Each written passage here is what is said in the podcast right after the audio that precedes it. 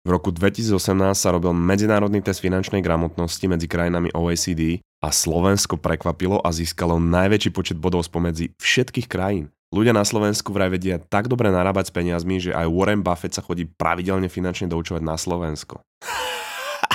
Prekvapenie sa nekoná. Priemer OECD bol 505 a my sme dosiahli 481. Sme finančne negramotný, gramblavý a babravý národ, No bolo by na čase, aby sme sa na to pozreli.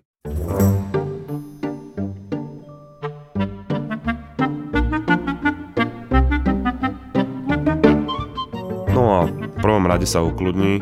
Chcem iba na začiatok povedať, ja nie som žiadny finančný poradca ani nič podobné. Toto bude len môj pohľad na finančnú zodpovednosť, ktorú čerpám z kníh ako Psychológia peňazí a s rôznymi diskusiami, ktoré som mal s finančnými poradcami. A hlavne ja sa nimi sám riadím a je to z môjho pohľadu taký úplný úvod do tej finančnej gramotnosti, ale to, čo môže byť perfektné pre mňa, nemusí byť dobrá stratégia pre teba a preto sa odporúčam stretnúť s finančným poradcom a overiť si, že či je toto pre teba tá správna stratégia, pretože každý má iné ciele v živote a nikde na svete, v žiadnej oblasti to nefunguje tak, že jedna stratégia bude účinná úplne pre každého. No a povedzme si na rovinu, nechávať svoje financie vo vlastných amatérských rukách v dnešnej dobe je extrémne tupéčko. No a keď Češi majú prototyp českého občana Pepana, tak my máme potom Juraja Janošíka. Ten náš Juro, on je taký klasik. Samozrejme, že má nejaký job, zarába nejaké peniaze, ale nemyslí si, že je úplný tupec. On každý deň investuje tým, že si natypuje tiket s kurzom, ktorý by mu mohol zmeniť život a sem tam hodí výplatu aj do automatu, či sa mu náhodou nepošťastí. A to je taká nejaká bežná slovenská predstava o investovaní. No a keď sa potom Jura opýta, že prečo si neodkladá, tak on ti povie, že chce si užívať, zarába málo a chce si z toho života niečo aj mať.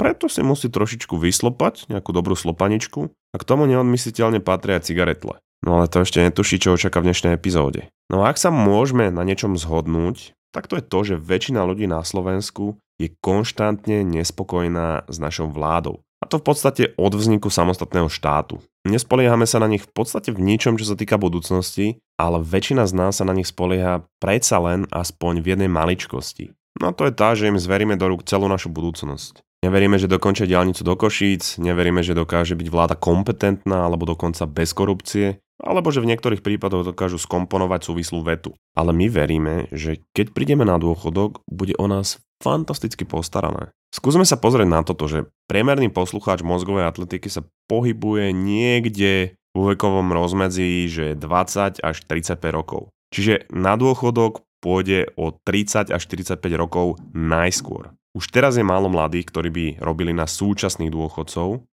a priemerná pôrodnosť za predchádzajúce roky je niekde medzi 1,3 až 1,4, čo znamená, že populácia je v úpadku. Až nejaké posledné 3-4 roky bola tá pôrodnosť nad 1,5, ale to nestačí, pretože tí najambicioznejší odchádzajú do zahraničia a na to, aby bola krajina ekonomicky udržateľná, by bolo potrebné, aby číslo pôrodnosti stúplo na dve deti priemere. No a kľudne sa môžeme pozrieť aj na nejaký medziročný náraz populácie, od 94. sa pohyboval v rozmedzi od minus 0,2 po 0,2, v niektorých rokoch záporný, v niektorých rokoch bol kladný a my sa napriek tomu spoliehame, že od 30 až 45 rokov sa budeme mať lepšie na dôchodku ako súčasní dôchodci. No a len pre predstavu, momentálne je priemerný dôchodok niekde okolo 512 eur a na Slovensku je okolo 1,4 milióna dôchodcov, čo nie je málo z 5,45 milióna obyvateľov. Pripočítaj si k tomu nízku pôrodnosť, 45 rokov, odliv mozgov a máš oveľa viacej dôchodcov, ktorí od štátu berú peniaze a oveľa menej mladých pracujúcich, ktorí do štátu peniaze odvádzajú. Takže ja neviem, či je toto dobrý risk. Takže podľa mňa je to jeden z najväčších riskov, ktoré môžeš urobiť. Ja viem, že je ľahké na to kašľať, pretože to je o nejakých 30 až 40 rokov a dovtedy sa to nejako vyrieši. Ale kámo, všetko naznačuje tomu, že lepšie to nebude. Ja neviem, veď ty povedz, že či si pripravený alebo pripravená výrazne obmedziť svoj životný štandard, keď pôjdeš na dôchodok. Pretože každý si myslí, že celý život maká na to, aby si na dôchodku začal užívať, ale za čo si budeš užívať? Toto mi povedz. Pretože keď budeš žiť ako Juro Janošík, tak budeš na dôchodku počítať každé jedno euro. No a Juro inak nedávno prišiel na nový spôsob, ako si privyrábať. Pozri si vždy, aké sú práve koncerty na Slovensku, hodí odkaz na bazoš, samozrejme s tým plagátom toho koncertu, že predáva lístok. No a so záujemcami komunikuje z novo vytvoreného mailu ratataj69 a ľudia mu pošlú peniaze a on pekne kasíruje bez toho, aby poslal samozrejme nejakú vstupenku na koncert. Je to overená metóda a preto svoje podnikanie rozšíril aj do ďalšej oblasti a to je podnikanie s nehnuteľnosťami. Stiahne si fotky krásneho bytu a hodí ho na Facebook Marketplace, dá tam úplne smiešnú cenu, že 500 eur za trojizbák a je to nejaká novostavba a mu píše, že stovky ľudí, že chce ísť na obliadku a tak ďalej. No on píše, že je na dovolenke a že obliadka je možná až za dva týždne, ale že ak mu ten človek pošle depozit v hodnote jednomesačného nájmu,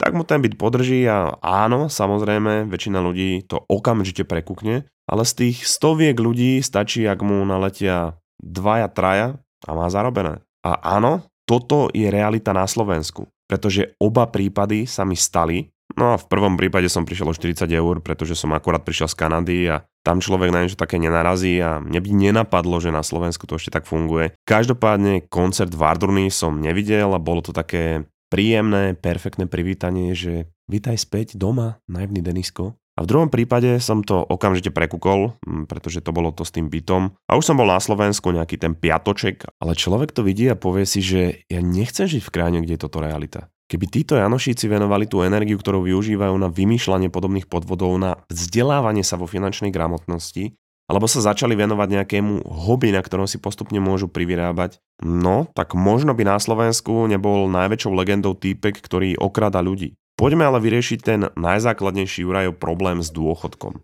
Povedzme, že Janošik má minimálnu mzdu. To znamená, že v čistom to vychádza nejakých 525 eur a z toho musí platiť e, všetko. Nájom, energie, jedlo, telefón, slopaničku a cigaretky. A povie ti, že si chce užívať a že nemá z čoho si odložiť. Povedzme, že by Jano ale hneď ako mu príde výplata zaplatil všetky účty a všetko, čo treba, čo je dobrá stratégia, pretože keby sa čokoľvek stalo, tak aspoň bude mať zaplatené účty a bude mať strechu nad hlavou, čiže hypotéka, energie, telefón a tak ďalej. No a potom, ako zaplatí tie všetky účty, mu ostane čiastka, ktorá bude určená na jedlo, na slopaničku a na cigaretle. No a jedlo potrebuje samozrejme, ale keby si odpustí trošičku slopaničky, tak si môže odložiť 20 eur a to hneď po tom, čo zaplatí všetky účty. No a ak týchto 20 eur Juro pravidelne investuje cez nejakú platformu do napríklad ETF fondov, čo je v podstate úplne zjednodušenie investičný fond a je to mix akcií a dlhopisov tých najväčších spoločností a krajín sveta. No a Juro by začal investovať, dajme tomu, že v 30 čiže pravidelne by si tam každý mesiac poslal 20 eur a to po dobu 35 rokov, čiže dobu času, ktorá mu ostáva do dôchodku, tak len pri tejto stratégii by tam mal po 35 rokoch vložených 8400 eur, ale keďže tie peniaze každoročne zarábajú niečím, čo sa nazýva zložené úročenie, čo je niekde okolo 7 až 10% ročne, tak suma tých peňazí bude od 37 po 47 tisíc eur. Samozrejme nepočítam do toho, že Jurovi budú postupne zvyšovať plat a on si tam môže dávať väčšie peniaze alebo dostane nejaké prémie a môže si tam dať oveľa viacej peňazí. Tu počítam len s tým, že si každý mesiac bude dávať len tých 20 eur. No a Juro ti samozrejme povie, že on sa investovaniu absolútne nerozumie a že nevie, ako sa investuje do ETF fondov, ale vieš čo, to nevadí, pretože existujú apky ako Finax, Portu alebo XTB, ktoré to všetko robia za teba. Toto nie je žiadna reklama, pretože ja osobne používam Finax, ale dávam ti na výber iné platformy, keby ti táto nevyhovovala. A na vypočítanie tej sumy, tých 37 až 47 tisíc som použil aj ich kalkulačku, ktorú mám na webe. Ono je to teraz už tak jednoduché, že stačí tam zadať, aký máš cieľ finančný a vyplniť krátky dotazník, že ako veľmi sa orientuješ v investovaní a on ti na základe toho nastavia portfólio. No a tebe tam potom stačí pravidelne posielať peniaze a zarábať ti to samé. No a hovorím ti to tu ako tip a prostriedok, cez čo sa ti dá ľahko investovať, takže ti potom hodím aj odkazy na tie platformy do popisu epizódy a do apky Toldo, Takže v tomto prípade najoptimálnejšia stratégia je, že si nastavíš trvalý príkaz v ten deň alebo deň potom, čo ti príde výplata priamo do tej aplikácie, ktorú si vyberieš, či už je to Finax, XTB alebo Portu, samozrejme ich je viac, ale ja poznám iba tieto tri. Pretože ak sa budeš spoliehať na to, že vždy to tam pošleš sám alebo sama, tak do toho dávaš tú najviac nespolahlivú vec a to je ľudský faktor. Ten je extrémne omylný. Povedzme, že ti niekedy príde výplata a povieš si, že, oh, že minulý mesiac eh, som minul alebo minula viac, tak si tento mesiac nepošlem. ale takto to potom nebude fungovať a preto trvalý príkaz je najlepšie, čo môžeš spraviť.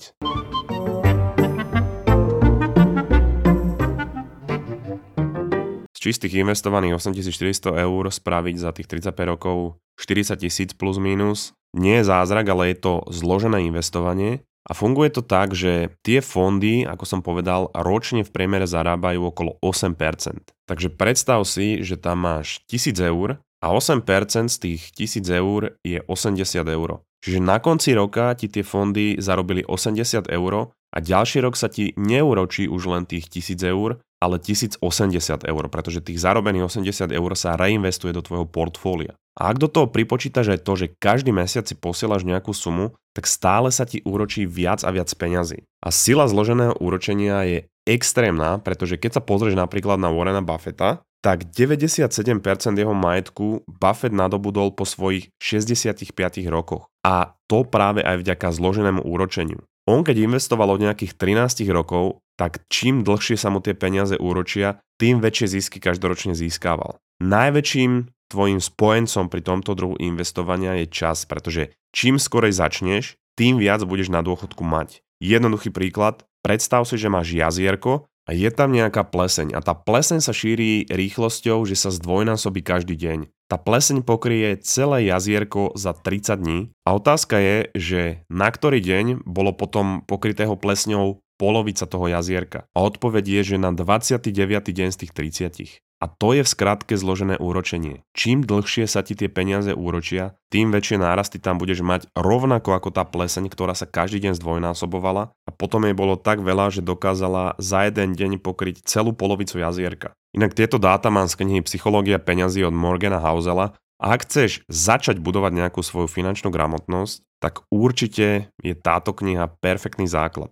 Hodím ti odkaz do popisu epizódy k našim parťakom z Martinusu a keby nechceš knihu o financiách a nevieš si vybrať ani z dvoch minulých epizód, kde som dosť rozprával o knihách, tak si pozri knihy roka 2022 na Martinuse, čo je prierez tých najlepších kníh, ktoré vyšli za rok 2022. Martinusáci tam dali ku každej knihe nejaký koment a je tam veľa kategórií, takže si budeš určite vedieť vybrať pre každého. No a späť Girovi, ktorý ti povie, že on neverí týmto inštitúciám, že on je stará škola a on si odkladá peniaze, ale necháva si ich na účte, alebo si ich skrýva na tajné miesto niekde v dome alebo na záhrade. Takže prvá vec, ak mám tie peniaze na účte, tak sa ľahko môže stať, že niektorý mesiac utrácam viac a začnem čerpať z toho našetreného, čo mám na účte. Pretože to je voľne dostupné a potom sa z toho môže stať zvyk a môžeš to začať robiť pravidelne. Samozrejme je dobré mať nejakú rezervu na účte, povedzme v hodnote nejakých svojich mesačných výdavkov, ale nie všetky moje úspory. Ďalšia dôležitá vec, že ak to má Juro na účte alebo má to niekde skryté, tak sa okráda o zložené úročenie a hlavne, ak to má zainvestované cez nejakú aplikáciu, tak tie peniaze si síce môže kedykoľvek vybrať, ale trvá to asi týždeň, kým mu prídu na účet, čiže vytvára prekážku medzi ním a ľahkým utrácaním tých peňazí. Ale najdôležitejšie je, že ak si ich necháva doma alebo na účte, tak tie peniaze strácajú hodnotu vďaka niečomu, čo sa nazýva inflácia. Inflácia úplne v jednoduchosti znamená to, že sa postupne zvyšujú každoročne ceny bežných vecí. V praxi to znamená, že ak stúpnú ceny bežných vecí aj potravín a rôznych iných medziročne o 10%, a Jurovi stupne výplata medziročne o 5%, tak v praxi zarába menej ako minulý rok, pretože za tie peniaze si je schopný kúpiť menej vecí. No a predstav si situáciu, že keby si Juro odkladal peniaze na účte a má tam, ja neviem, že 10 tisíc eur a tie si postupne šporí, tak tie peniaze nejako nerastú na hodnote pri priemernej inflácii 3% ročne. To znamená, že tým, že tie peniaze len ležia na účte, strácajú na hodnote ak by Juro chcel, aby mali stále rovnakú hodnotu tie peniaze, tak by potreboval, aby same vygenerovali aspoň tie 3% ročne, čo je teda hodnota tej inflácie. Takže ak by mal Juro v roku 2012 na účte tých 10 tisíc, tak medzi 2012 a dneškom bola inflácia 34,35%. Takže reálna hodnota tých peňazí v roku 2022 je 6565 eur. Inak povedané, aby si chcel kúpiť za tých 10 tisíc to, čo by si kúpil v roku 2012, potreboval by 13 435,24 eur. Keby ale jednorázovo investoval tých 10 000 eur a potom každý mesiac dával 20 eur, tak po 10 rokoch budú mať tie peniaze hodnotu približne 20 až 21 tisíc eur. Samozrejme, ja hovorím, že ten priemer je okolo 8% tých ETF fondov, ale pred vojnou a pandémiou to napríklad zarobilo aj 30% ročne. A teraz počúvaj toto. Rýchly internet od 8 eur. UPC má takýto perfektný deal pre podnikateľov a nastavia ho tak, aby bolo všade v priestoroch firmy perfektné pripojenie a celá firma môže stiahovať epizódy mozgovej atletiky s najvyššou rýchlosťou a to zvýši produktivitu zamestnancom. Môže si to nakombinovať aj s firemnou televíziou od 14 eur a môže to byť v podstate benefit pre zamestnancov alebo pre zákazníkov, ktorí čakajú v tvojej prevádzke ako Office TV. Ale takéto vymakané ceny budú len do 31.12. tohoto roku, takže do popisu ti hodím odkaz na web a ty si to utekaj čeknúť, pretože tam môžeš dokonca vyhrať nabíjaciu stanicu Samsung.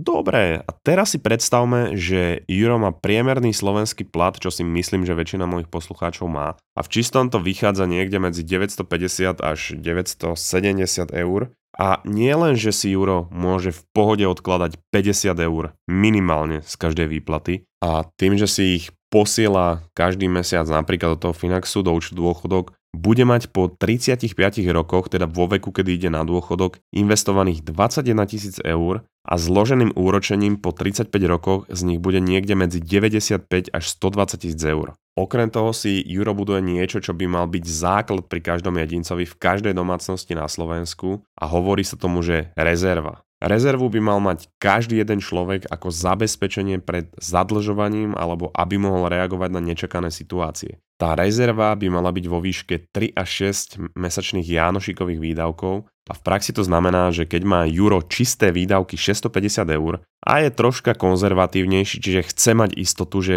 nech sa stane čokoľvek bude OK, takže chce mať 6-mesačnú rezervu, tak jeho rezerva by mala predstavovať okolo tých 4000 eur. No a na čo to je dobré? Predstav si, že Juro stratí robotu a nechce robiť hocikde, tak vďaka tej rezerve má istotu, že nech sa stane čokoľvek, tak má pol roka financie na to, aby si mohol hľadať prácu a nemusel pracovať nikde. Pokazí sa mu auto, pokazí sa mu práčka, televízor, čokoľvek, tak miesto toho, aby si musel požičiavať peniaze a zadlžiť sa, tak použije túto rezervu. Existuje na to učiť aj v tom Finaxe, aj v tých ostatných platformách. Čo je na tom dobré je, že tú rezervu možno ani nebudeš potrebovať a ona sa ti tam len úročí. A keď ju na nič nepoužiješ, tak to môžeš e, brať ako fajn bonus tvojmu dôchodku. Ale práve teraz sa ukazuje, ako dôležité je mať vybudovanú takúto rezervu. Platy nestúpajú rovnakým tempom a ľudia sa toho zdražovania, že extrémne boja. A toto môže byť jedna z vecí, ktorá ti pomôže viacej sa vyčilovať aj v tejto situácii. Takže toto by mal byť základ pre každého. Okrem toho, že si môžeš odkladať na dôchodok, si môžeš dať trvalý príkaz aj na budovanie rezervy. Povedzme, že tvoj cieľ je mať krátkodobú rezervu 3000 eur, tak posielaš si tam dovtedy, dokiaľ to nedosiahneš a potom si môžeš vytvoriť aj nový účet, ktorý nazveš, ja neviem, budovanie majetku a tam si môžeš šetriť na nové auto, dovolenku, limitovanú edíciu nejakej flašky na dobrú slopaničku, čo len chceš. Inak eh, tie kalkulácie, či už pri 20 eurách alebo pri 50 eurách na dôchodok, eh, spravil som aj screenshot a uvidíš, ako sa tá suma tých peňazí počas rokov vyvíja. Hodil som to do apky Mamaragan, a.k.a. teda Toldo sa to teraz volá Rovnako tam budú aj odkazy na tie aplikácie a odkazy aj na knihy.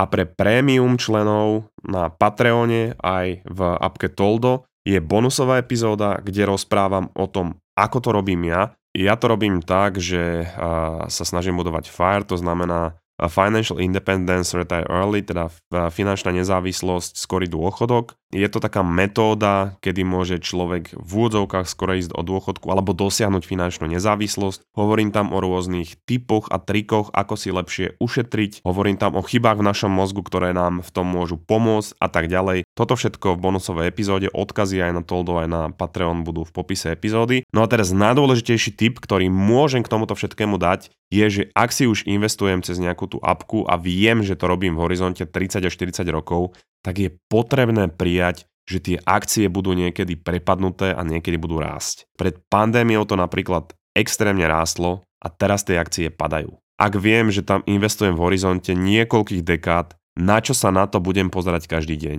Môže to spôsobiť len to, že ja zareagujem impulzívne na to, keď sú tie akcie dole a vyťahnem tie peniaze a je treba si uvedomiť, že akciový trh tu nie je chvíľku.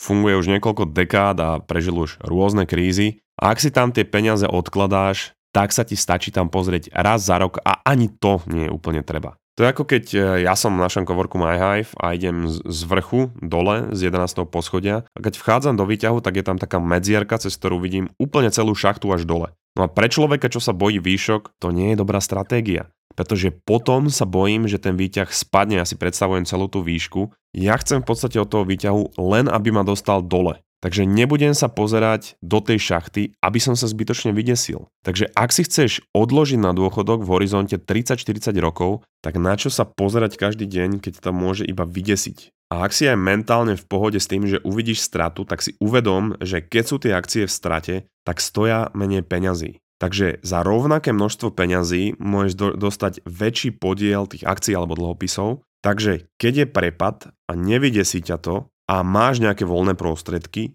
môžeš nakúpiť toho viac. Pretože keď to potom začne stúpať, tak o to väčší náraz budeš mať. Ale pre obyčajného človeka, ako je Juro Jánošík, je dôležité posielať si tam sumu, s ktorou je OK a brať to tak, že sú to peniaze, ktoré na teraz neuvidí. Keď si Juro kupuje slopaničku, tiež to berie tak, že už tie peniaze nikdy neuvidí a je s tým v pohode, spôsobí mu to iba tupé reči a otrasnú kocovinu, ale tých 20, 50 alebo 100 eur, ktoré si odkladá, môžu dať v budúcnosti oveľa viac. Takže ak sa o Jorovi hovorilo, že bohatým bral a chudobným dával, tak to bola metafora. Bohatým bral znamenalo, že zobral peniaze svojmu bohatému ja a jeho bohaté ja bolo vtedy, keď mu prišla výplata a investoval čas toho svojmu budúcemu ja na dôchodku, ktoré by za normálnych okolností bolo extrémne chudobné. Ale vďaka etf a zloženému úročeniu na dôchodku chudobné už nebude. Aj ty sa môžeš inšpirovať slovenskou investičnou legendou Jurom Janošikom a môžeš pri výplate bohatému ja brať a budúcemu chudobnému ja dávať.